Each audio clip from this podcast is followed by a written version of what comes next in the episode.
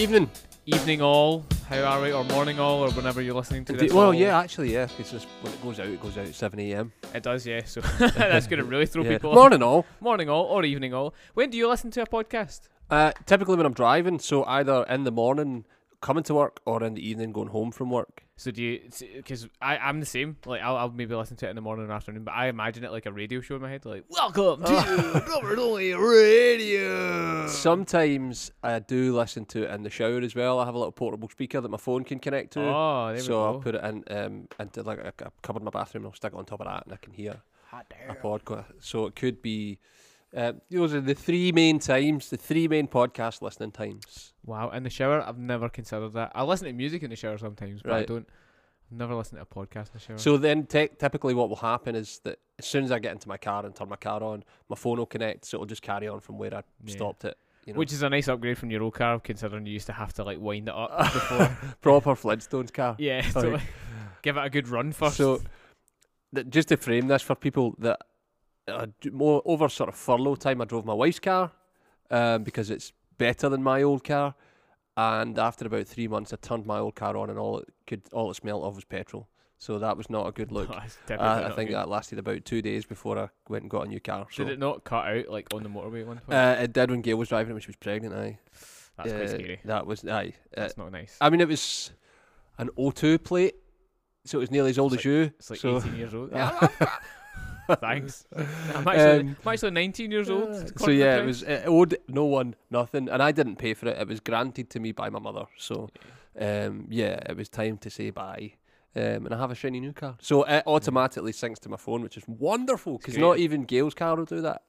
Oh, there you go. Um, there's a it has a little competition between my phone and her phone. So depending who's in the car, sometimes it goes onto hers and sometimes it goes onto mine. But my car is like nah, homeboy's phone. Yeah. Um, so it knows. There is a steel snare drum or one of those Yamaha, beautiful Yamaha snare drums behind you that is rattling a little bit. Is it? Yeah, do you want to turn one off all Yep. the wires? I, I will. Okay, hang on. Um, yeah, like cars are a funny one. My my new car does that now as well. Before I would be like yours. I had a I had a, a Fiesta from I had a Fiesta too. Your, oh, yours was uh, substantially older than mine. Yeah, though. like It was mine a Zetec. It's like, oh, oh, oh, calm down, I know. calm down. Now we're talking. Now we're really talking. Um, but mine would be the same. I would need to use like an aux cable to Mm, to plug it in, so like it wouldn't start playing unless I did it. right. So it's quite nice that when you're in the morning. That's one less thing to work. Uh, well, I also don't even need figure to um, look at the phone. I can just press a button and ask it to play Bluetooth from my phone. Oh, that's cool. Um, so is, that's not like Siri, is it? no, it's their No. sync system. Oh, okay. It's Ford's sync system. So I just press a button on the steering wheel and say play Bluetooth music. Right. or- okay. You know, connect to Bluetooth iPod or whatever. Oh, okay. It's pretty rad. Right. it's pretty cool. Yeah. Yeah. It's my life. It's my life. it's become my Um, life now. Cars and drums. This was not what we were going to talk about today. We'll Do you get know- on to other stuff, but the the other wonderful upside to getting a new car like that is it's huge in the back. Mm, yeah. Um, Plenty what- of room for them drums. oh yeah, I mean, um, it's necessary, you know. Mm-hmm. Um, you know, trying to just get your drums anywhere in your car. Your old Fiesta was like, it was Oh, quite. the bum was scraping yeah, out It was quite funny when you had to go to Leeds take drums to Leeds. Not for me. Please make it. All the way down yeah. for four hours. Yeah, it's pretty bad. Um, so the upshot to having a, a shiny new car is that yeah, I can get lots of drums in it. What's the most amount of drums you fit in a small vehicle? Um, I- I've, I've kind of set that up right. The most I've managed to fit a six-piece Tama Imperial Star Mhm. with all the hardware and cymbals and two people and a bass guitar in a Peugeot 107. Wow, that's pretty impressive. To put that in perspective, if you don't know what a Peugeot 107 is, it's basically like a lunchbox with wheels. right. So I was pretty proud of that, and it still managed to move as well. Not Um, safely, but it moved. There's a question. I mean, some of the the kits that we've had to put in customers' cars over the years when they've turned up with like a boot full Yeah. has been pretty impressive. What you've managed, like, I think you can pretty much get anything in anything as long as the bass drum will go in the door. Yeah. Because it's Um, all they're all like they're all smaller than the bass drum, so if Yeah, you can get the bass get- drum in, you can get the rest in. Getting 24s into your car can be Mm. fun. Or typically, hard cases tend to be oversized, obviously. Yeah. So a 22 inch hard case tends to be about 24. Mhm. Um, so trying to get that through a, a door can be fun, you know. Mhm. Um, I mean, Gail drives a Peugeot 2008, Mhm. and we've had full kit and PA system, and the two of you. And the two of us in it. So I'm talking uh, subs and tops, mixer, kit, hardware, uh, all the cables, all the plugs. So we have two bags, like one for power, one for cables, Mhm. uh, microphones, uh, cymbals. Yeah, you Mhm. know, a change of clothes. Yeah. So like hold all and stuff. yeah. Can't see anything. the mayor's daughter in the boot as well. Aye. Mo Sislak. Um, you, you can't see a thing Yeah. out your back mirror. But I guess it's just like driving a van. yeah, exactly. Yeah. Um, it, it took me the longest time to realise that you didn't actually, you don't technically need your interior mirror. Like mhm. it's mainly obviously if you've got their two side mirrors, then they're like essential. But you don't because obviously how do van drivers do it? You know, Yeah. so because they don't have one. Um, what's the worst thing that's happened driving to a gig? Ooh. Um, For there's me, a question. for me, right, I'll set you up. I'll, Okay. I'll, I'll, I'll, I'll give you my story.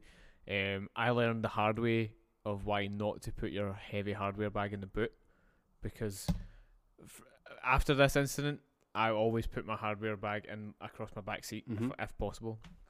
Um, but having it in the boot means that it's past all the wheels, so it's not in the center of the car. It's now all that weight is at the back of the car. Mhm. So if you go over a pothole or a really bad bump, like all that weight's going to shift right down. Uh, and so, uh, in fact, was this on the way to gig? I can't remember. But either way, um, I had my hardware bag in the boot and went.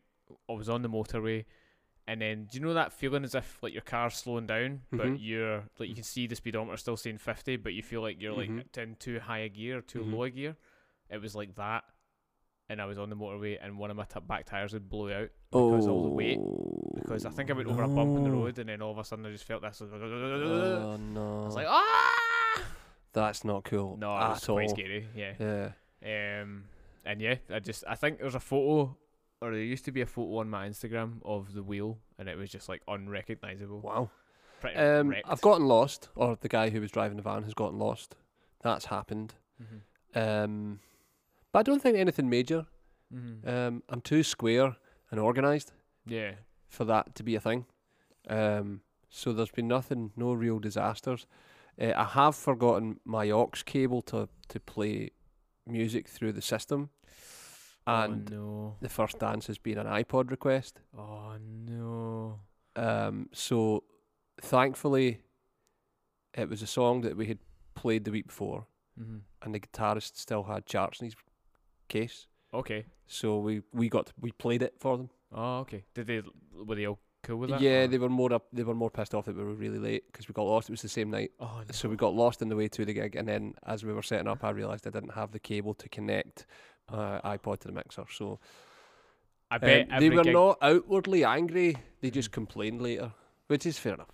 you Yeah. know. Um, but I mean, all told though, we were set up in like no time at all. Mhm. So it wasn't as bad as it could have been. Yeah. Could have been real bad, I'll, man. I'll bet every gig since that you've always had a spare aux cable in the desk. Yeah, I carry one. I carry two now. Yeah. Yeah, I carry two. Absolutely. always like if you ever see someone with spares of stuff, it's because that per- something has went wrong to Yeah. require them to carry spares. Of Uh, stuff. I've had a friend get stuck in a ditch on the way home from a gig Oh no! at like one in the morning. Oh no! He took the wrong turning and ended up in a ditch. How did he manage that? Don't ask. Yeah, there's, there's, there's, you know, there's nothing but blanket mania for that. Like, Oh, it wasn't an accident. If sat nav told him to go right and he went left. It wasn't like, yeah. and he ended up in a ditch, and the sound engineer had to get had to tow him out on the way home. oh no! Because thankfully he was still on, he was still packing up because we were all home. Yeah, you were all Uh, yeah, uh, and I don't at the time I didn't drive, so it wasn't like I could go back and help him. And um, yeah, you would have been less than useless in that situation. Aye, and the people that uh, that did have wheels um, didn't want to go back and help him. That's brutal. it was pretty savage. I Yeah. like, we're just gonna leave this guy. They're like, well, we're home now. Like, What do you oh, dude, like, do? it's not cool, bro. Where, Um, was, where was it? Do you remember? Loch Lomond, Oh man, yeah, in the middle of nowhere, that's grim. and it, it was like There was no streetlights. It was like the middle of nowhere. You know. I remember uh, late last year. I want to say, was it November time? Uh huh. Um, I was playing a gig through in Edinburgh, a wedding, and it was an early finish. So we finished at like half eleven. In fact, no, half ten. Sorry. Um, so we're like, great. So took our time packing up a little bit. Um, basically got everything back in the car by eleven o'clock, and um, turned my car on, and it just did that clicking sound. Mm. Battery died. So thankfully, one of the other boys in the band was still there to give it a jump start, but Yeah. it was like. I've never jump started a car before, so I didn't realize it was like you had to leave it on there for like half an hour to at least give the battery a chance to charge. I thought it was instant. Oh, that was, I I wouldn't have known that. Oh, there you go. So, because I phoned the RAC and the guy was like, "Oh, how long did it like?" I was like, "I've tried to jump start it and it's just it's not doing anything."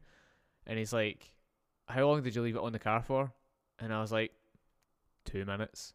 And he was like, "Bro, would you leave your phone just charging for two minutes and expect it to be fully charged?" And I was like, mm, "No." And he's like, "So why would you think a car would be any different?" And I was like, "Oh, eh, okay." Because, but don't doesn't the battery charge when you're driving? It does, so yeah. But so all you really needed to do is start. Well, but yeah, okay, yeah. So But- that I see where you're coming from because Uh-huh. it, you know I, I would ha- that would have been my answer to him. Yeah, that's what I thought because I, I tried to start it and it just clicked. Cue the comments. Folk are just like that. No, No. that's not how it works. My drum pod- podcast didn't have enough accurate car chat. Unfollow. Unfollow. Um, Um, but yeah, that was pretty grim. So I I did um one night I forgot we were to play till one, and we played all our good songs, oh no, and I was just wrapping up, and the guy's like, the groom came up, was like, "You- "You're booked till one." I'm like, "Are you sure?" And he's like, "Well, yeah, I have." You know, I'm it- the groom. it- I say it- so. It cost me more money, and I, I went back through and looked. I was like, ah, and Stevie, our guitarist, bless him, I love him dearly. But you know that way you've had one of those nights where he's playing the last five songs with a guitar off one shoulder, like he's all ready to put it away, and the the look he gave me was just like he wasn't happy. No, Uh, funny though, um, funny. So you I know. bet Mark in your band was still just like, I- yeah, cool, yeah. all, all the all, like the last hour, all the reserve songs came out. But I mean, we were like, Loch Lomond's coming. Yeah. Like it was like five to twelve. Oh Like, no. just as well. He come up. uh, It was an uncomfortable conversation. But the thing is, he must have felt that you were getting to that. Well, no, Gail was announcing it. Oh no, no. Aye, it was like, get your bride and groom ready, and he's like, dude, you've got another hour to go, and I'm like, what? They're like, oh, Yeah, did you- oh, no. no. It's like, oh yeah, of course, Uh, oh, yeah. absolutely. I made Sorry. man. Just ah, just making sure you were paying attention. Hmm, got you. gotcha.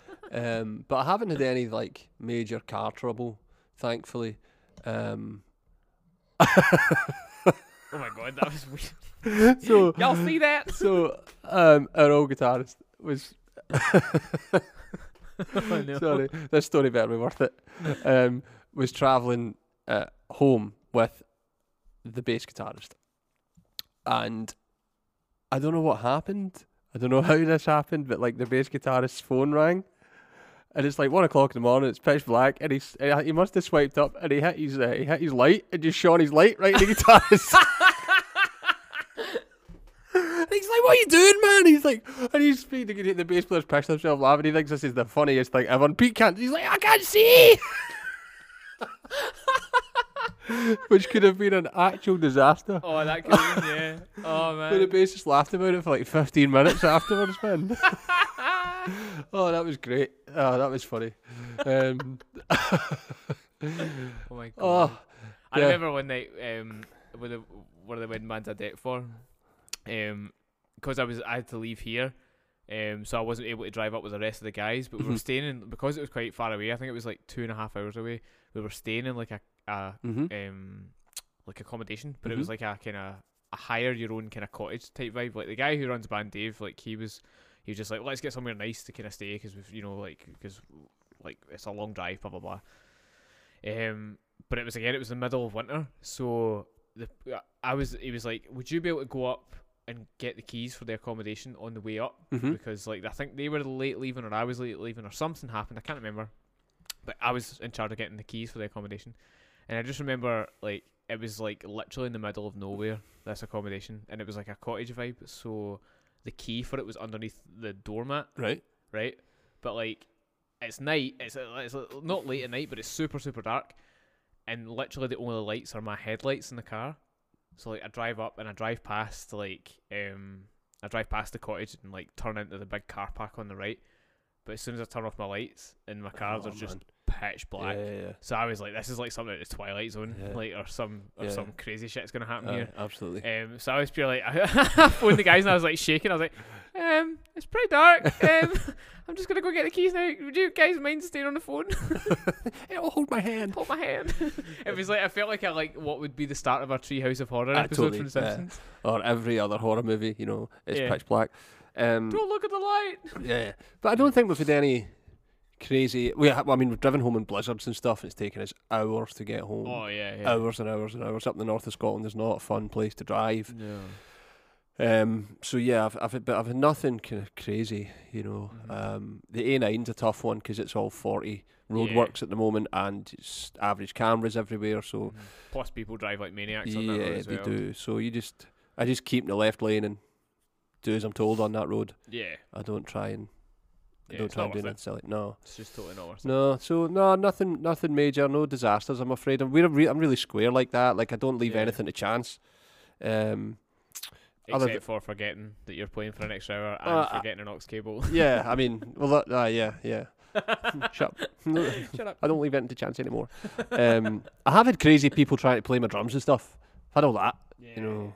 There's always someone, always someone Aye. who wants to just be like, Guys, "Oh, I used to play drums when I was like 14. Groom jumped on the stage and slipped and snapped a cable out the back of a monitor, like where the, the, the actual um, metal part and the cable part goes in. He, he, he took it clean, he sheared it clean right off. Whoa. And if he wasn't careful, man, he'd have hit his face on the way down because he, he slipped off the stage. yeah. So you know you're having to you know have a conversation with people about you know if he doesn't stop this, we're out here Yeah. because That's, not cool. No, it's not. Like, what other job could someone imagine worked in a desk job, right? You worked in an office. You did work in an office. Yep. Imagine someone came in drunk, drunk and like tried to take your computer or jump on you. You just like get him out of here, man. Like Actually, that was just more of a normal day, to be honest. that was that, That was Larry. yeah every single day. But you know what I mean? Like there's no other job where that's acceptable. Yeah. You know, so it shouldn't be acceptable doing that job. It's like going to a dentist and being like, "Oh, I wanted to be a dentist. Is this a drill? Yeah." Uh, just- yeah, yeah, just How like hard can it be?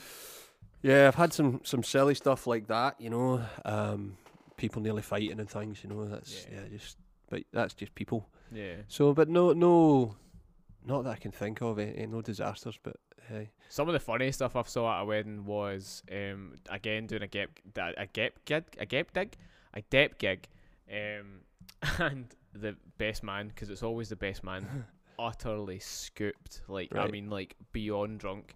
Like everyone had kept, there was like that natural lull in the night. Do you know that natural lull where like most people leave the dance floor, but there's just this one dude who just will not Mhm. leave no matter what. and he was like, we were playing. I can't even remember what song we're playing, but we're playing away, and uh, he just has this unbroken, like no reaction stare to the singer of the band, the Right. girl, and he's just looking at her like deadpan, looking at her, and then all of a sudden his hands move up, oh no, and he starts unbuttoning his shirt, doesn't he? Ah, right. Of course he does. But of course we're still playing away, right? And I'm I'm watching this going like, what is this guy doing? And then he he decides to stop unbuttoning his shirt. Like he gets to about maybe about his abdomen, Right. and then next thing his hands go, hands go towards the belt, Oh, right? And I'm not joking, man. my like friend. like he's married. This guy was married, and I know that because as soon as he depantsed himself to the band and was helicoptering, Oh, his wife came sprinting over. And she was like, right, up the road now. like, he gets sent home. Aye, that happened to a guy that was playing. That we were playing, and a guy did that. He started swinging his shirt off and trying to grab the mic, and Gail had just fallen pregnant. oh, no, man. Nah. Um, so I was like, you know, how quickly can I get myself off of a drum kit here? So we actually had to end up telling the guys in the band really, really early that she was pregnant because in case that happened again, Yeah. because I, I was like, guys, I can't get to her quick enough, Mm-hmm. so I need you to, to, you know, be careful and Yeah. and, and, be, and sort of be on guard. Out, yeah. Thankfully, no one was, um, you know, he got swiftly removed and Yeah. he got put into a taxi. Well, he got forcibly put into a taxi because he didn't want to go. Turned out that the bride's dad was a prison officer. Oh, So, homeboy went into the taxi, yeah. he was. He was. and like his No wife, he was a his wife was like the childhood neighbour of the groom. They'd grown up together. So all of a sudden, Mm. he's put his wife in this really weird, like at quarter past eight, his shirt's off, throwing it around. You know, Ah, yeah. like oh man, like you've had a fun day. yeah. Yeah. You know, so And like nights like that are fun, but like it's when they get too far like that. yeah, when it, when it starts to become dangerous, Oh yeah, yeah. you know, because you know if you fall, Mm-hmm. and crack your head on a monitor, or Yeah. you know you have an accident, or you you know God heaven like touch wood and. You, know, you you fall into someone who's pregnant who then falls through a drum kit. You know Mm-hmm.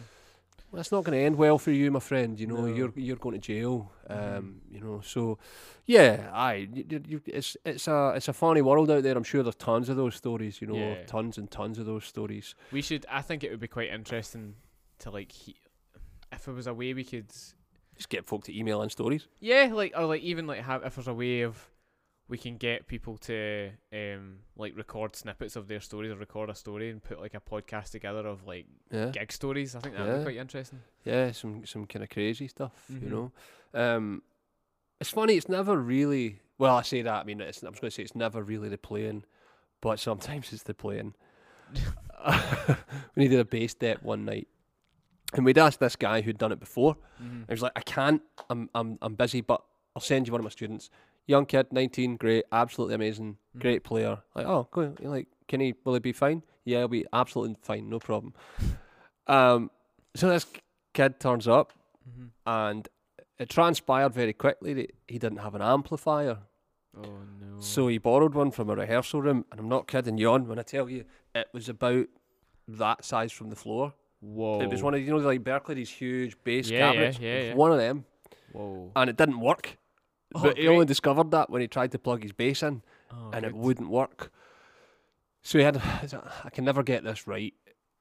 It was either an active. It was an active or a passive bass. Mhm. Um, but the only way in the end for us to let him be heard was we plugged him directly into the system. Mhm.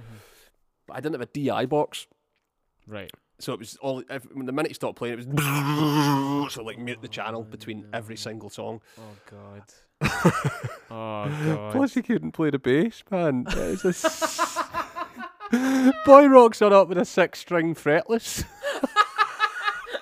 to play this pub.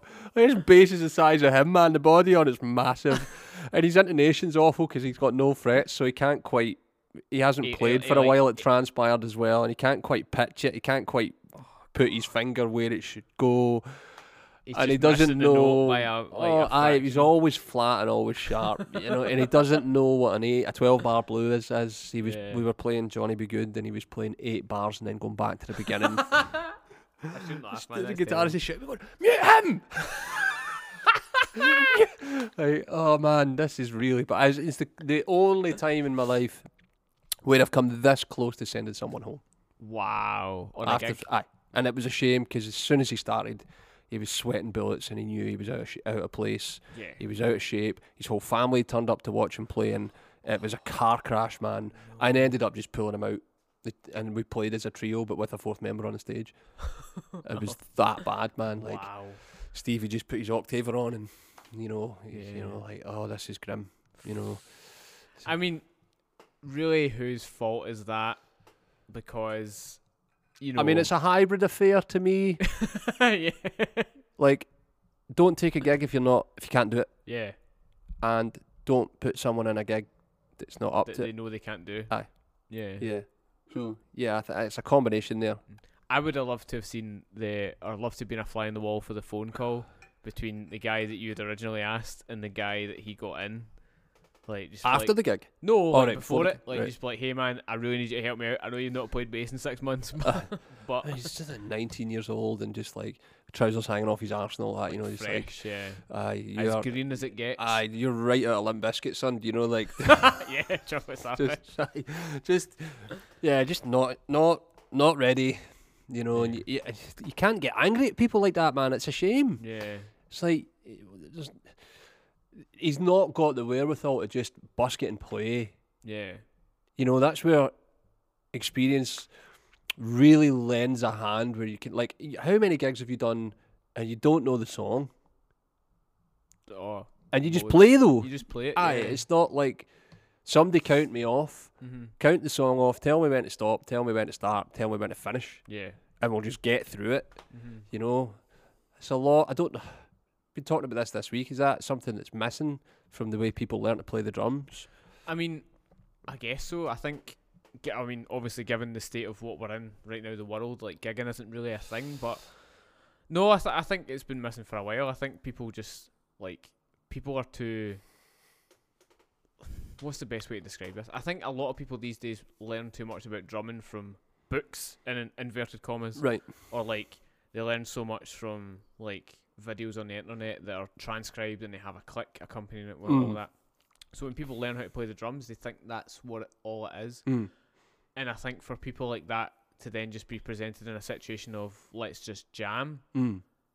it's very uncomfortable for them. It's the same. I, I can only relate it to. Imagine if you were like I, I I knew of a keyboard player who, if you took the music away from him, he didn't know what he was doing. Yeah i saw a lot of that at college Yeah. I think that happens more so in the classical world. Mhm. Like, like you're they're literally corpse. Yeah.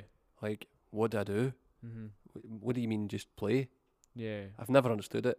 I've never understood it either. I think you and I have had a very similar upbringing in that way, where we've just played. Yeah, You know, like yeah, Um, and so when the concept of someone not being able to just play, it's like it's quite alien. Yeah. You know, it's it's very very alien. In fact, actually, I I- find it very difficult to understand it. Like if you sit someone down and just like just play.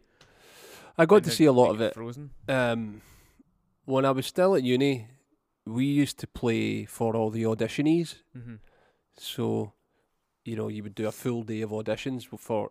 I would play for all the other instrumentalists that weren't drummers. Mm-hmm.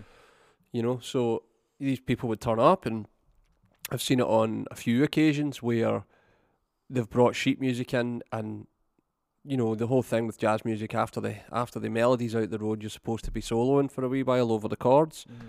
and people playing a written solo Mm-hmm. and then when the, the audition uh, whoever's running the audition takes the music away Mm-hmm. these people can't play Yeah. they can't improvise like why do you want to do a jazz degree if, if you don't know how to improvise you know yeah. it's very very Sure, that's what it's all about. Absolutely, Yeah. absolutely. So, but they've just been taught to read it. Mm-hmm. You know, they've been taught that that's what music is.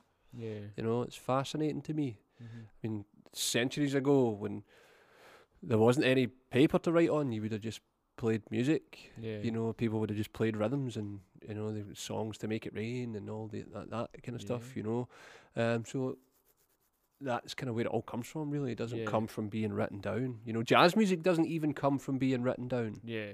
Uh, they called it the oral tradition. It was passed on. Mm-hmm. You know, you you were taught to play it by someone else, Mm-hmm. not necessarily about having it written down. It wasn't Yeah. until arrangers came along. I think, if I'm right with my history, that writing music for that kind of that kind of genre was even a thing. You Yeah. know, um, obviously, you know, when jazz music came along, there was tons and tons and tons of written music. Composition had been around for hundreds and hundreds of years, but within that genre, it was very different. You know, it wasn't necessarily written down. You know.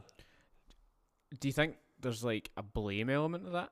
Do you think like kids are not kids? I say kids, um, but just like younger musicians are just kind of like this is the world that they've grown up in, where things like that are so readily available. Like when you and I were a bit younger, obviously I know y- you're I'm younger than you, but certainly when I was young and having to learn music, music books firstly a didn't interest me, Mm-hmm. but I kind of got a, a kink out of or a kick out of um, listening to a song and working it out for myself. Yeah, me too. I don't know that it's a blame thing. I, I, I- think if you were to blame anybody, if there was anybody's, if it was anyone's fault Mm-hmm. to invert those comments, that's probably the teachers. There's no such thing as a bad student. I don't think. Yeah. You know, and in some respects, it could be related to how the teacher is learned. So if you've been a classical percussionist Mm-hmm. who happens to play drums really well, and you're teaching drums, well, you've always come from that classical environment. So Yeah. there's always been a score, there's always been a tempo marking, there's always been a form. There's never just been just sit down and play. yeah. But you know, if I I, I didn't always have access to a decent stereo or like you know you, if you only got play alongs once a month when the magazine came out and you Mhm. bought it and you bought the CD if you even had a CD at that time Yeah. because Modern Drummer didn't ever have a CD Mhm. Rhythm did for years and years and years the Rhythm play along Yeah, so right. you know if you could if your CD player didn't jump because of the vibrations of the bass drum Mhm. playing you could put your headphones on and play along but once you'd played it to death Mhm. you just play something else, or Yeah. you know, or, or once you got bored of playing music, you just play the drums, Mhm. you know. Um, but I don't know. It's just always been.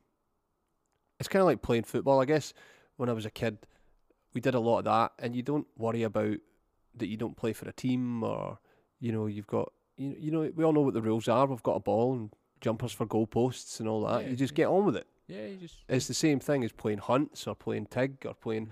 all You- these you- games you, you did as a kid. that- yeah, ties it- joins that whole it, it continues the same way. So you just get a set of drumsticks, you sit down and you just play something. You Mhm. typically it's a rock beat, Mhm. or t- for me typically it was a rock beat, or Mhm. you know you would try and work some a filling out like you'd heard and Yeah. all that stuff. You know, so Uh-huh. don't know. There's a blame thing, no. No, no, no. It's just it was more just thinking of just the the way of the world right now. Yeah. You know, like just like you know, like when you look at a Drumeo video, it's got nine times out of ten, it's got notation, it's got a BP, it's got a click track, it's got Mhm. a tempo marking, it's got all that stuff. So, which is great, and I kind of wish that existed when I was a little bit younger as well, because you literally see everything written out Mm-hmm. exactly the way it is played and how you to learn it. But when I was growing up playing music, it was just I was never given any sheet music. I was never presented with yeah. any sheet music. It was just like I'll, I'll show you how to play this, learn how to do it, and I think that's so valuable. That's so so valuable because Yeah, I mean, like I, I've spoken about this before. I think I got to play in the school orchestra, um, so I wasn't given a chart because most of the most of the, the music we played didn't necessarily have a drum score. yeah There wasn't any any music to give me. yeah You just you want to play, play, mm-hmm. figure it out. Exactly. Know? I don't know if you were the same as me, but when I was younger, I used to do a lot of air drumming in the house because drums were too loud for my house. Yeah, they were too loud for mine too. and so my drum kit would be literally my drum throne, um, my bed, and pillows. Yeah, yeah, that was that, really for common. years. That was Mhm. my drum. That was my that was my rig. Um, so like just working out how to play stuff. Like I was a huge fan of like Paramore, Fall Out Boy, all Mhm. those kind of bands. And granted, a lot of those bands are for the same genre, but just being able to work out how to play those parts just from listening to it, and then even doing your own thing on top of that. Like just like so, I would have like my thickest pillow is my snare drum and my Mm. lightest pillow is my ride cymbal, and I would Mhm. just be beating the hell out of it. But Mhm. trying to do my own thing with it as well a little Yeah, bit. yeah. You know what I mean? Even if it's only imaginary in my head. Mhm.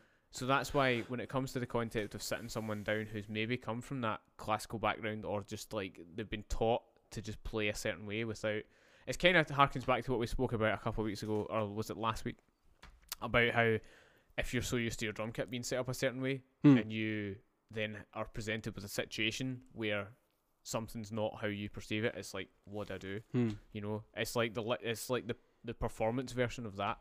Yeah, I think you're right, and I think it also depends.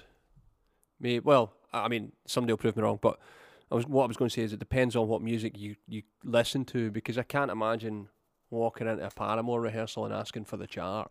No, can you imagine that? No, of Get course outta not, here. because it's just not doesn't fit the vibe. Yeah. It doesn't fit anything. You know, uh, you know, you you end up dipping for Blink. mm-hmm. You know, like Gil Sharone dip for plus four four, I think, or Blink or something. mm-hmm. He had to learn all this music on a flight. You know, same. It's a common story. Big Dave. Had to common story. I something, can't imagine Big Dave walking into a rehearsal with a union being like, oh, do you have the chart, lads? no? Yeah. It's like, do one, Yeah. beat it. You know, you're not for us. Yeah. Exactly. You know, So it's really interesting. It's just interesting to see the way younger players or like just yeah younger players or whatever sitting down and just being like totally aghast at like I've not got anything to reference here. I just Yeah. need to just play yeah, and getting over that hurdle. Like you can actually see the strain that it's causing them. Like Yeah. you don't get it. yeah, It's like Yeah. wow. yeah. And th- there's nothing wrong with being like that, but I think just being able to just freeform and just you know. Well, I ha- think it's a skill. If you want to be a, if you want to be a contender, if you want to go out there and, and do this for a living, then it's Mhm. certainly a skill you need to have. Mhm. I think you need to have both skills. I think you need to be able to read, and you also need to be able to just play. Yeah. You know, um, because if you want to be any kind of, if there is such a thing as freelance work in the Mhm. future, if you want to do it, session work, Mhm. whatever that looks like, you kind of have to be able to read too. If you know, um, if if you if that's what the gig calls for, you know. Yeah, totally. Um, It's striking the right balance, isn't it? yeah, it's just it's just Yeah. another skill set. It's, I, I- if you th- if you think about music being a language, Mm-hmm. playing is like talking. Yeah. You can talk to anyone. You know, when you when you meet someone from the f- for the first time, Mm-hmm. there's no like you don't walk up and be like, right, what's our topic, Yeah. Oh, totally. um, and how long do we have? You know, you Mhm. just talk to someone. How's it going, man? You know, Yeah. I'm Chris. I'm, uh, you know, Yeah, yeah, yeah. so on, so forth, and then a conversation that happens. It's either you know, if someone's not very practiced at it, that could be quite a Mhm. stunted conversation, and that's the person that's never had Mm-hmm. the practice of having conversations with people, eh, or the person that can't play music without a chart or something, you know. So, um, but you also need to be able to read the paper, Yeah. you know. So Sure. you know, it's still So for for maybe younger players who are like this, or maybe anyone who's listening to this, Mhm. who maybe is like listening to think, "Oh man, that's me." Like I, I, I struggle to improvise with other musicians. What help or what what advice would you give them for getting out of that? Um, okay, good question, and I'll have to consider this when I answer. So if it Mhm. if it takes me a while, I'm sorry. The first thing I I would probably get them to do is just try it. Mm. You know, if I was to try to try to try and teach this, just get them to sit down and play the first thing that comes to their head. It doesn't matter what that is, and if if they can't think of something, right? Okay, let's find a track of music Mhm. that starts with the drums. You know, so there's a drum intro up the top, no other music, Billie Jean or something like, Mhm. and then just let them hear how that could sound. Look, this guy's playing, or this girl is playing without any music right now. So I just want you to do that. Mhm. Can you do that? And if they can, then great, we'll move it forward from there. If they can't, well, you just get them to start. Well, what's the first thing you think you should hit on the drums? Mhm. If we're playing a song, what's the first thing you think you should hit?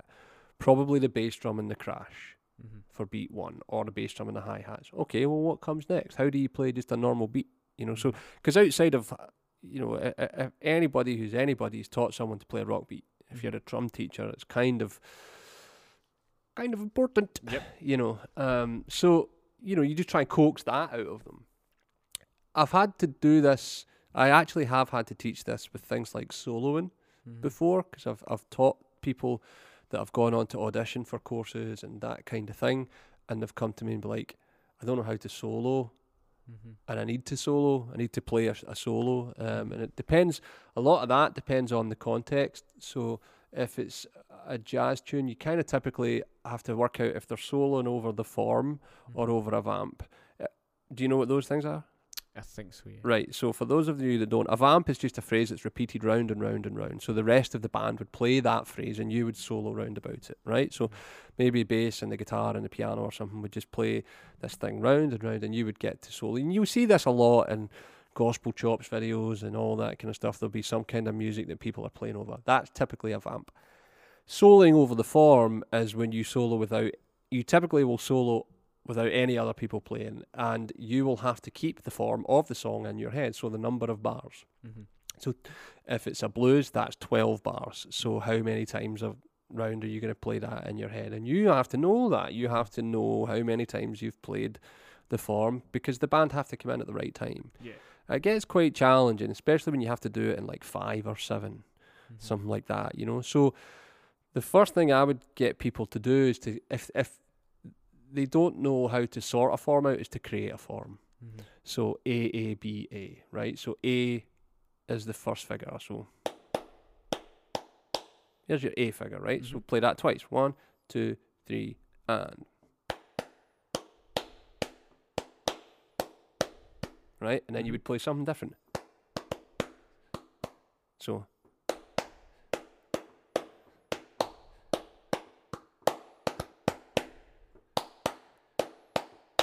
Mm-hmm. get the idea. So they've Yeah, yeah. created this, and th- they'll they'll just every time they play the first two A's, they vary it slightly, or maybe every time they play B, they vary it slightly Mhm. until they've got enough language and enough ideas in their head to go away and do it on their own. You Right. know, so it can take years to Mhm. get that, like years and years and years and years of playing. You know, Mm-hmm. um, or if like I, I I would used to have to do things like when I played in the brass band, there might be four bars of drum solo. Mm-hmm. So you have to, you know, come up with something on your own for four bars, but it has Yeah. to make sense. It can't just be wild and out of tempo or out of Mhm. time, which I've seen a bunch of stuff I've done. You know, Yeah. had to get that right. Um, has to serve the music. absolutely, you know. So it could be like literally the simplest thing you've ever heard in your life, like four times, Yeah. and you're done. You know, Yeah. um, or just a variant of that. Yeah. You Because know, I've found in those situations that the uh, rookie error that I've encountered in those situations is to try and play a fill that you're still trying to learn mm, hmm because it sounds rad and Yeah, it probably uh, does sound rad when the person teaching you how to play in that how to play that fill knows how to play it. But you still learning it do not know how to play it, so Yeah. maybe don't throw it in. no, if if you are if you are um popped in that position because it's happened to me on gigs before. Oh really? Aha, playing a ceilidh, playing like a, a strip the willow with a a an accordion player and a guitarist, and you're playing it like a million miles an hour. Mm-hmm. Um, and the accordion just turned, and he was like drum solo, bang. Yeah. And the two of them stopped playing, and I'm like, okay. Yeah. You've got to keep the dance floor moving, mm-hmm. and you've got to play a drum solo that kind of serves the music at a ridiculous tempo, like that. Yeah. So No warning. no, what's the first thing you do? Just keep the bass drum going. Mhm. So like dum uh uh uh uh. Yep. uh, So if you're at that tempo, so people can still dance because you and and it's it's not going to be something bonkers. It's got to be something that can be that's always ending in one. You're not really syncopating it too much because people are still trying to dance. The Yep. dance is still going, and they're still calling the dance while Yep. you're soloing and all Mhm. that stuff. So it's like playing all the really simple drum fills that you know and connecting them together Mhm. that tends to be uh, a bit more sensible and a bit more musical, actually. and more often than not, really effective Yeah, absolutely. because you know, it's simple. yeah, absolutely. But it's it's just having enough wherewithal um, to to do things like okay, the dance floor's still going. This isn't about the drums. This is actually about the experience. Mhm. You know, that's why things like Wipeout works. Yeah. You know, because like you could literally play Wipeout Mm-hmm. at the right tempo. You know, Yeah. um, and people would get it. You know, Mhm. um, you know, and the bass drum could still be going. Yeah. You could still keep the floor going, you know, things like that, you know. yeah. Or like if you listen to sort of old school Buddy Rich, when he's not going too fast and he's playing the bass drum and he's um, he's doing all that snare drum stuff that's not super fast yet. It's not Mhm. super fast rolls. Mhm. That stuff all works, man. That stuff's all great for all that, you know. Mhm. So it's listening to those go- old old school guys that had to do it, Yeah. you know. It's really interesting. Find records, find records with it on it. Find albums, you know. Go back and listen to older older players. Mhm. that aren't playing stuff that you don't understand. If you don't understand it, there's no point. You'll get to that. Yeah. You'll you'll evolve your ears. You need to learn to hear it, and you need to learn to understand what's going on. So listen to simpler stuff Mhm. first Yeah. if you want to get into it. You Yeah. know, don't worry about all the mental burly burly stuff. That's Mhm. only really for me. That stuff's only if there's a sitting audience, Mhm. if there's a dancing audience, or a standing audience. Those are different things. You Yeah. know, um, stand you'll see it if like if you ever went to see Slipknot. Mhm. Joey going upside down and all yeah, that. yeah, yeah. It's all really um what's the word I want? Tangible. You can kind of you kind of get it. Mhm. You know, it's not too mental. Yeah. Um, I'm not saying it's not good, Uh huh. Yeah. but the audience will get it. Mhm. You know, it's not like it's it's go, it's not blown too far over people's heads. Yeah. You know. I think that's just when you say that, like it's quite funny when you watch like a younger player or like a drummer who's put in that position of they're like right solo Mhm. now. It's like they instinctively think they play for the imaginary drummers in the room, Mm. and what I mean by that is they'll play, they'll try and play all their fanciest licks, and they'll try and play all their flashiest stuff because they think it impresses the audience. Absolutely. I've I've been guilty of that. Of course, me too. We all Yeah, are. yeah. Absolutely, and there's nothing wrong with it. Um, but what's just really interesting about it is if you you ever get the opportunity to listen back to it, it's like what you think sounds really amazing and flashy could just sound like a rabble, and it doesn't s- it doesn't serve anything. Yeah, Yeah. absolutely. Carter Beauford's really great for it. You should listen to him. There's a, a Dave Matthews Band song called Two Step Mm-hmm. from um, the album Crash, and typically they'll let him blow over that Mm-hmm. uh, when they play it live, and it's always kind of roughly the same kind of idea. And there's a Mhm. figure he plays. He plays this like it's, it's called a herta. It's a Mm-hmm. rudiment he plays, and he plays it really quickly between the snare and the toms. But the band are still playing the vamp, and it goes on for ages. Mm-hmm. That's really great to watch because it's it's inclusive and it it's, it starts really kind of sparsely Mm-hmm. because the song will have played for a while. They've played most of the song, and then it'll get into the breakdown bit where they know Carter's going to go mental. yeah, But he'll build it up and build it up, and by the time it breaks Mhm. back into the band coming in, he's wound the crowd right up. yeah, It's a total showpiece. It's really great to go Yeah. and see, man. If you've never seen them live, you should check them out. Mhm. Check it out on. YouTube. I'll, I'll, I'll, I'll find a decent YouTube clip. Uh-huh. It goes on, man. Like the song ends up being about twenty minutes long. Wow. Yeah, they're a, they're a mad jam band for all that stuff. Yeah. But the payoff is some sweet drum solo action. Yeah. You know, um, he's great for Mhm. all that stuff. You know, um, and it's like the, the, the it's kind of like the same thing they did with Buddy Rich, and that a lot of people think that Buddy played really ferociously every night, but typically, from what I understand anyway, is per concert he would take one solo, Mm-hmm. and it would be amazing. Yeah. But then the rest of it would all be inside and, and just playing for the band and playing the chart, you know. Yeah. But there would be one solo thing a night, which would be the, the one where they just let him. The showpiece. It's yeah. like aye, that that's exactly it. It's the Mhm. showpiece. The Carter's like that. They'll give him a showpiece because he's amazing, Yeah. and that kit's huge, and yeah. it's part of going to see that band, you know, because they've all got to play. The the fiddle player gets to play, and the guitarist gets to play, and all that saxophone player. I guess that's kind of the whole, the, the, like, if you go and see any band that are of, of a level, like there is always a moment where it builds to where all of a sudden the drummer gets a moment to shine. You know? yeah, And if absolutely. every s- if it wouldn't be special if every moment in every song was like that. This is why I, I find it really funny watching some drum covers sometimes, because it's just like every possible moment to bust out a, an amazing chop from a young player. They they use it yeah. to the point where they've not even played a groove. Mm-hmm. Do you know what I mean? And it's like, imagine if your whole band career was like that. It just it would wouldn't be interesting. r- I I was going to say it'd be really boring. Yeah, exactly. because after a while, there's just nothing left to be said. Yeah, You know, there's there's no room and there's no music. Actually, yeah, I think I think people forget about that. There should be music somewhere. yeah. It's Um, why all these amazing players. This is why it's quite funny. You should actually, for a laugh, right? You should like just pick a drummer. Doesn't Mhm. matter who it is. Say Chris Coleman, for example. Like, you just look at like if any solo video he's got online, look at it. Um, because the second he starts playing a groove, it's like it's like oh my god, it's like oh what happened to Chris Coleman? He used to be chops. He used to be amazing. He's a musician though. Exactly. That's You what I'm getting at. So it's like it's like just players who aren't in that wherewithal in their mind to separate the two. Of Yeah. like, oh wait a minute, these guys have got to that level. Firstly because they're amazing players, but also because they get it. know, Absolutely. They've had they've been able to adapt to situations. They also get that like it's not about them. yeah. You know, because it's like it's it's funny when you see like, for example, Chris Coleman he plays now with Beck Mm-hmm. it's funny if you watch like footage from a Beck concert because it's just like, oh, these guys have no idea who their drummer is. Like he's phenomenal, and it's like, of course they know exactly who he is. That's why he got the gig. Yeah. But if he was Chris Coleman on that gig all the time, if he was the the drummer, Aye. Do you know what I mean? That we all know him, what he can do. Yeah. Then he wouldn't be on that gig for very long. Absolutely. Um, know? He's talked about that actually. Um, he's talked about going into gigs and people have the artist has had this sort of expectation of him Mm-hmm. before he's even played a tune. Like he's going to just blow all over my music, Mm-hmm.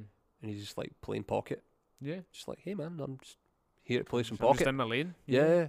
Um, and it, it tends to really surprise people because they expect all that solo-y stuff, Yeah. and and he just behaves and plays the music like he should, like yeah. what he's being paid for. You know, um, it's quite fascinating Mhm. to, to to talk to guys at his level Mhm. about things like that. You know, yeah. um, it's quite interesting. you know. Yeah, it's quite it's amazing. Like especially by a guy like Chris who can just blow everyone's minds just Yeah. very quickly. Some guys earn it in the end.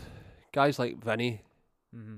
I think Vinny's earned the right to kind of be let go every night, and people do like whatever artist he's with. You kind of you don't get a drummer like Vinny to put him in a cage. Mm-hmm. You know, Vinny Colaiuta for yeah, anyone who yeah, Vinny know who I'm Colaiuta, and, and they- he is probably for me probably the most rhythmically gifted drummer talking- in Western music, certainly on the planet. Mhm, mhm. For me, Yeah. people can argue the toss all day. It's about my opinion on this one. I think Vinny is probably the greatest to ever do it. Mhm. Um, What's the best Vinny story you've ever heard? uh, the- I mean, there's loads of lore, Mhm. um, so I don't know how much of it's actually true, but there's a a, a cracking story apparently, um, where somebody knocks his door, another drummer knocks his door, and he opens the door, and he's got a practice pad set up at Mhm. the side of the door, and he's practicing talking to this guy on the Wow. doorstep. He's just talking to him on the doorstep, and he says, "Oh, I'm, I'm sorry, man. I'm, I've been really rude. Do you want a pad?" That's the old. I don't know if it's true. It's it's Yeah. a story I've, I've heard, but What's the one you've you've told me about where he's like it involves sushi? I can't remember. oh, this is the thing, right? So this is the Zappa story, right, and this is true because Steve Vai tells this story. right, okay. So uh, he's just got the Zappa gig, Mm-hmm. and he sits down at Terry Bozzio's kit, Mm-hmm. um, which has two bass drums on it and drums everywhere, and mm-hmm. There's a really, really famous Zappa piece of music called The Black Page. Mm-hmm. It's a solo percussion piece and it's really difficult. It's like a showpiece thing. And there's lots of rhythms over rhythms and polyrhythms and cross rhythms and all this stuff that's going on. Mm-hmm. And I think this piece of music that Vinny was given is something called something like Mo 'n Herb's Vacation. Mm-hmm. And it's meant to be harder than The Black Page. right. So to his left, uh, I'll preface it by saying Vinny always pushes, he's got this habit of pushing his glasses up. Mm-hmm. So he pushes them up with his finger. And uh, to his left, he has a music stand with the music on it. And to the left of that, there's a music stand with a plate of sushi on it. Mm-hmm. And he comes to, he's playing this really dense, like floating fives over, 11s over fives, and all sorts of weird shit happening with his feet and his hands. And he's sight reading it. He's never seen it before. Mm-hmm. And he gets to the page turn. He turns the page. He pushes his glasses up and he grabs a bit of sushi and puts it in his mouth without dropping a beat. And like the whole room loses its shit because they're like, "Who is this alien man?" Like, like, like Zappa's just like, "What man?" And it's like Bozzio's out of there, and Stevie Vai's just like, yeah, "I'll find, I'll definitely find that video because Stevie Vai tells, Stevie Vai tells the story really well." yeah, Um, but the, that was when like it was stuff like that when Zappa realized who he had got, you know, because Yeah. when they did keep um Joe's Joe's Garage, Mhm. the album Joe's Garage, they went into the studio to record a single and stayed for a month because Z- Zappa got an inkling of what Vinny could do. yeah, You know, he, he kind of like this guy's an alien man. This guy can literally play anything. mm-hmm.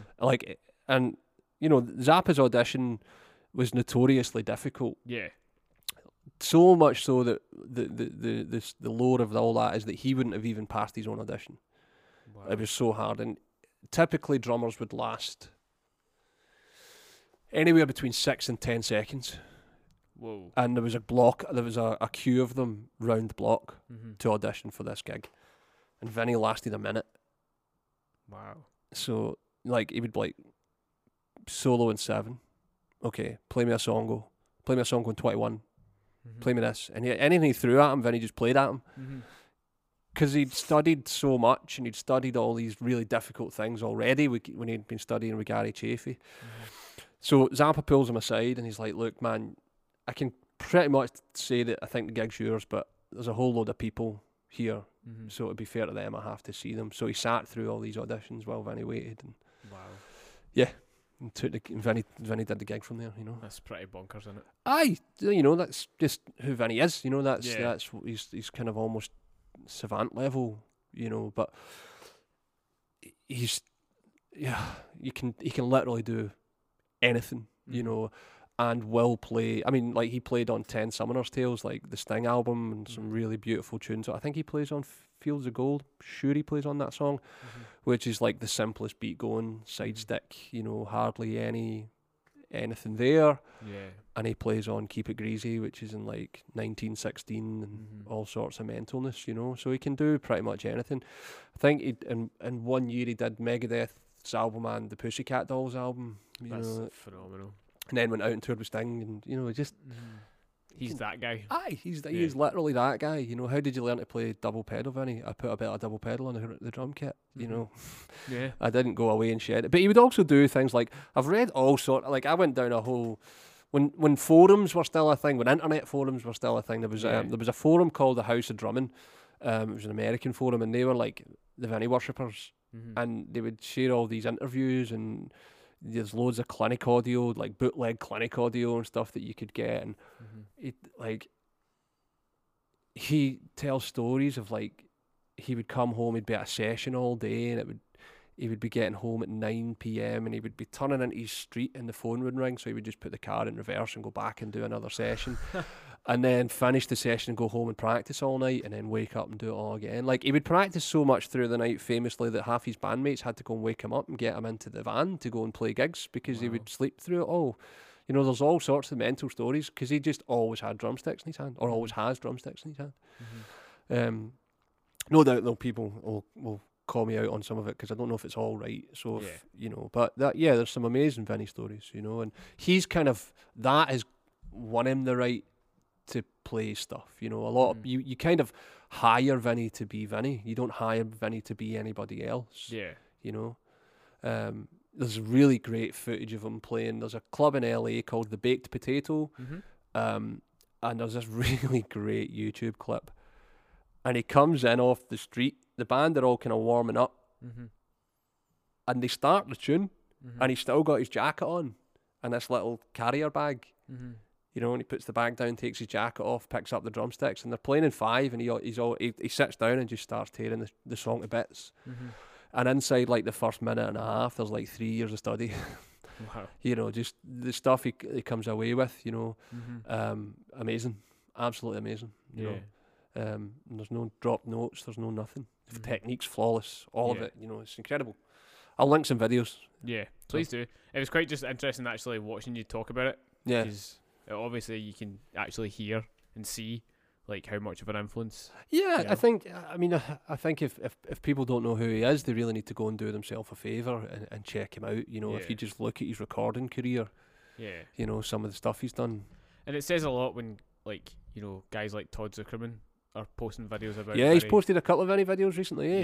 Yeah, and he's Um, just like, man, like if you think I'm anything special, just Yeah, I, I mean, You know. Vinny's at like the top of everybody's list. yeah, You know, Josh Freese was the ring bearer at his wedding when he was 12 years old. that's mental. Yeah, you should listen to Josh Freese did a, a podcast called "I'd Hit That," and he talks Oh, a little. ah, he talks yeah. a little bit about Vinny, um, and they're like best of friends. They have been for years. Mhm. You know, so yeah, there's some pretty some pretty cool stuff going around. and some pretty cool Vinny Vinny footage.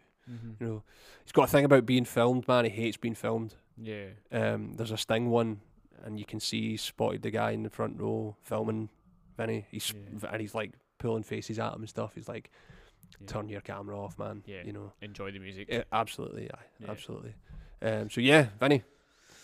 Wow, But he's a guy. he's a dude that can just play, man. He can just sit down and play. yeah. You know, re- relating it back to what we were talking about. You know, Yeah. No, I think this has been a good, a good conversation. A good, a good. Um, Yeah. Because it's, I mean, I don't know, man. I think, I think everybody eventually will learn that. It's just being put in the right situation. absolutely, you know? absolutely, and it, and it's not freaking out if someone asks you to do it. Yeah. It's just kind of if you if it's not something you've done before, if you've never had to have that experience, then just let it unfold. Mm-hmm. You know, just like let the music tell you what's going on. Nine times out of ten, if you if you just take a step back from the drums and just Mhm. let like get the band to play the song, Mm-hmm. you'll figure it out. Yeah. You know. I think a lot of it's being comfortable as well. Like, um, I guess I was pretty fortunate because my first kind of um quotation mark jam session, like all the people they were really cool and they were just like, yeah, let's just play and just see what happens. So Mhm. they were, I, I think for a lot of younger players who maybe aren't up for that kind of thing, like it's quite intimidating Mhm. if you're playing with more experienced musicians. Like, Mhm. oh man, and feel like they need to prove themselves, but Yeah. then at the same time, it's just all that's that's not what it's really about. It's just about playing music. I, I find if you could connect with people on a personal level, Mm-hmm. it makes the whole experience a lot easier. Yeah. So if you find that one person in the band that likes Marvel films, if you like Marvel films, and talk about that, and it makes Totally. the whole thing, you know, yeah. it makes everybody chill out a wee bit. Breathe. You know, absolutely, Mhm. aye, absolutely. So, yeah, There we go. Aye, wrap it there. Right, so that was a that was a podcast. It was a podcast. There we go. Um, God, What's coming up next? podcast wise. Yeah. Um, next week we've got a really cool interview. I won't say too much about it. Um, just hopefully solidifying a date. Mhm. Uh, I would have loved it to have been this episode, but um, the drummer wasn't available. Mhm. Uh, so hopefully they will be. Um, there's a couple in that, I, that I- need to reach out and, and kind of firm up. Yeah. And that's as a year, bro.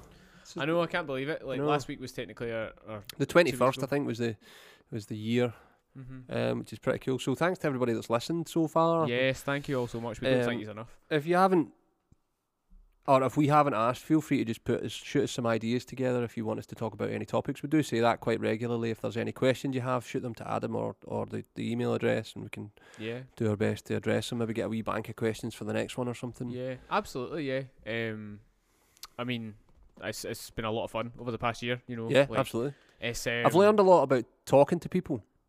Yeah. You think? Yeah. Well, I, I mean, if you listen to the early ones, I think I learned the lesson of just let people talk. Yeah, it's hard. I, I get it because like in this recorded media, you don't know what am I trying to say. I'm you'll have learned over the past year that I'm terrible with words. um, but yeah, it's just it's trying to just learn. It's like anything. It's like learning a new skill. Yeah, yeah You know, absolutely. Just trying to work it all out. Yeah, yeah. Um, look at the socials this week because there's some pretty righteous drum kits going out to people. So you might see some lovely new gear. Yeah, that's it. So we've had a lot of lovely gear. Yeah, there's a, there's a few kit collections coming in and stuff that that um will be really nice to see on the socials. Yes, absolutely. Um, if you don't know where to find us on the socials, um, how have you found this? um, then um, yeah, if you know where we are. So we're at Drummers Only UK on Facebook, Instagram, uh, Twitter. Twitter as well. Mhm. Um, you can obviously find us in store, live in person, um, in Glasgow and Leeds. Um, pick up the phone if you want to phone us and ask us a question, or if you've got any drum kit woes, or you Mhm. w- maybe need some new heads, maybe uh, want some new drums, Mhm. new cymbals. You know, Snare drums. we've got some pretty righteous snare drums Yep. in. All the new Mapex Black Panther stuff's in. Steve Gadd snare drum. We've only two left. We've only two left now, One in each store. one in each store. So there you go. So Um, bear in mind, Part ex is still a vibe. mhm. If you want uh, shiny new gear and you have dusty old gear that you want rid of, Yep. uh, we'll help you do that. You don't need an appointment now, guys, so don't worry about if you want to come visit us. We had a customer today that thought we still needed appointments, so Mhm. no, that's not a thing anymore. yeah. Um, so feel free to just pop in. It's also worth mentioning as well, um, even though you don't need an appointment anymore, if there's a specific piece of gear that you've seen on the website and you would like to get some personal time with it, um, then you can book an appointment to try out certain Mhm. things, you know, and either myself, Chris, Dave, or anyone who's in the shop will, will see to your own personal needs Mhm. and make sure you're looked after. Um, Yeah, but um, Make sure you guys subscribe as well. If Mhm. you haven't subscribed to the podcast, Mhm. uh, feel free to leave a review if you feel so inclined. Uh, share it with your drummer friends. if you yes, if you're audio only, if you're just listening, bear in mind there's YouTube videos of these now. We do film them. yes, jump over to YouTube and have a look uh, if you want to listen to the same conversation again, but you actually see the reactions. Then Yeah. that's also a thing as well. Uh, I think we're going to keep the video thing going forward. Um, Yeah, I think it's, so. It's really quite interesting. Um, it is. It can be a pain in the ass to edit, but yeah. that's because I'm new to editing videos. well, it was your idea. It was my idea, so I'll, I'll take Shot it on. yourself in the foot with that one. Mhm. Um, yeah, so it'd be quite cool, obviously, when we can get to the point where we can have physical guests again. I think a video podcast will be pretty, pretty righteous with that kind Absolutely. of thing. You know, Um, but yeah, have a good weekend. Yes, uh, enjoy. or week, whatever. Because I'm I'm thinking that people are listening to this over the weekend, but they're not. It They're comes out on a absolutely not. Tuesday, so yeah.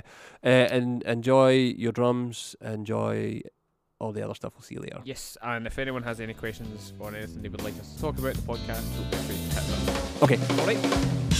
Bye bye. Bye.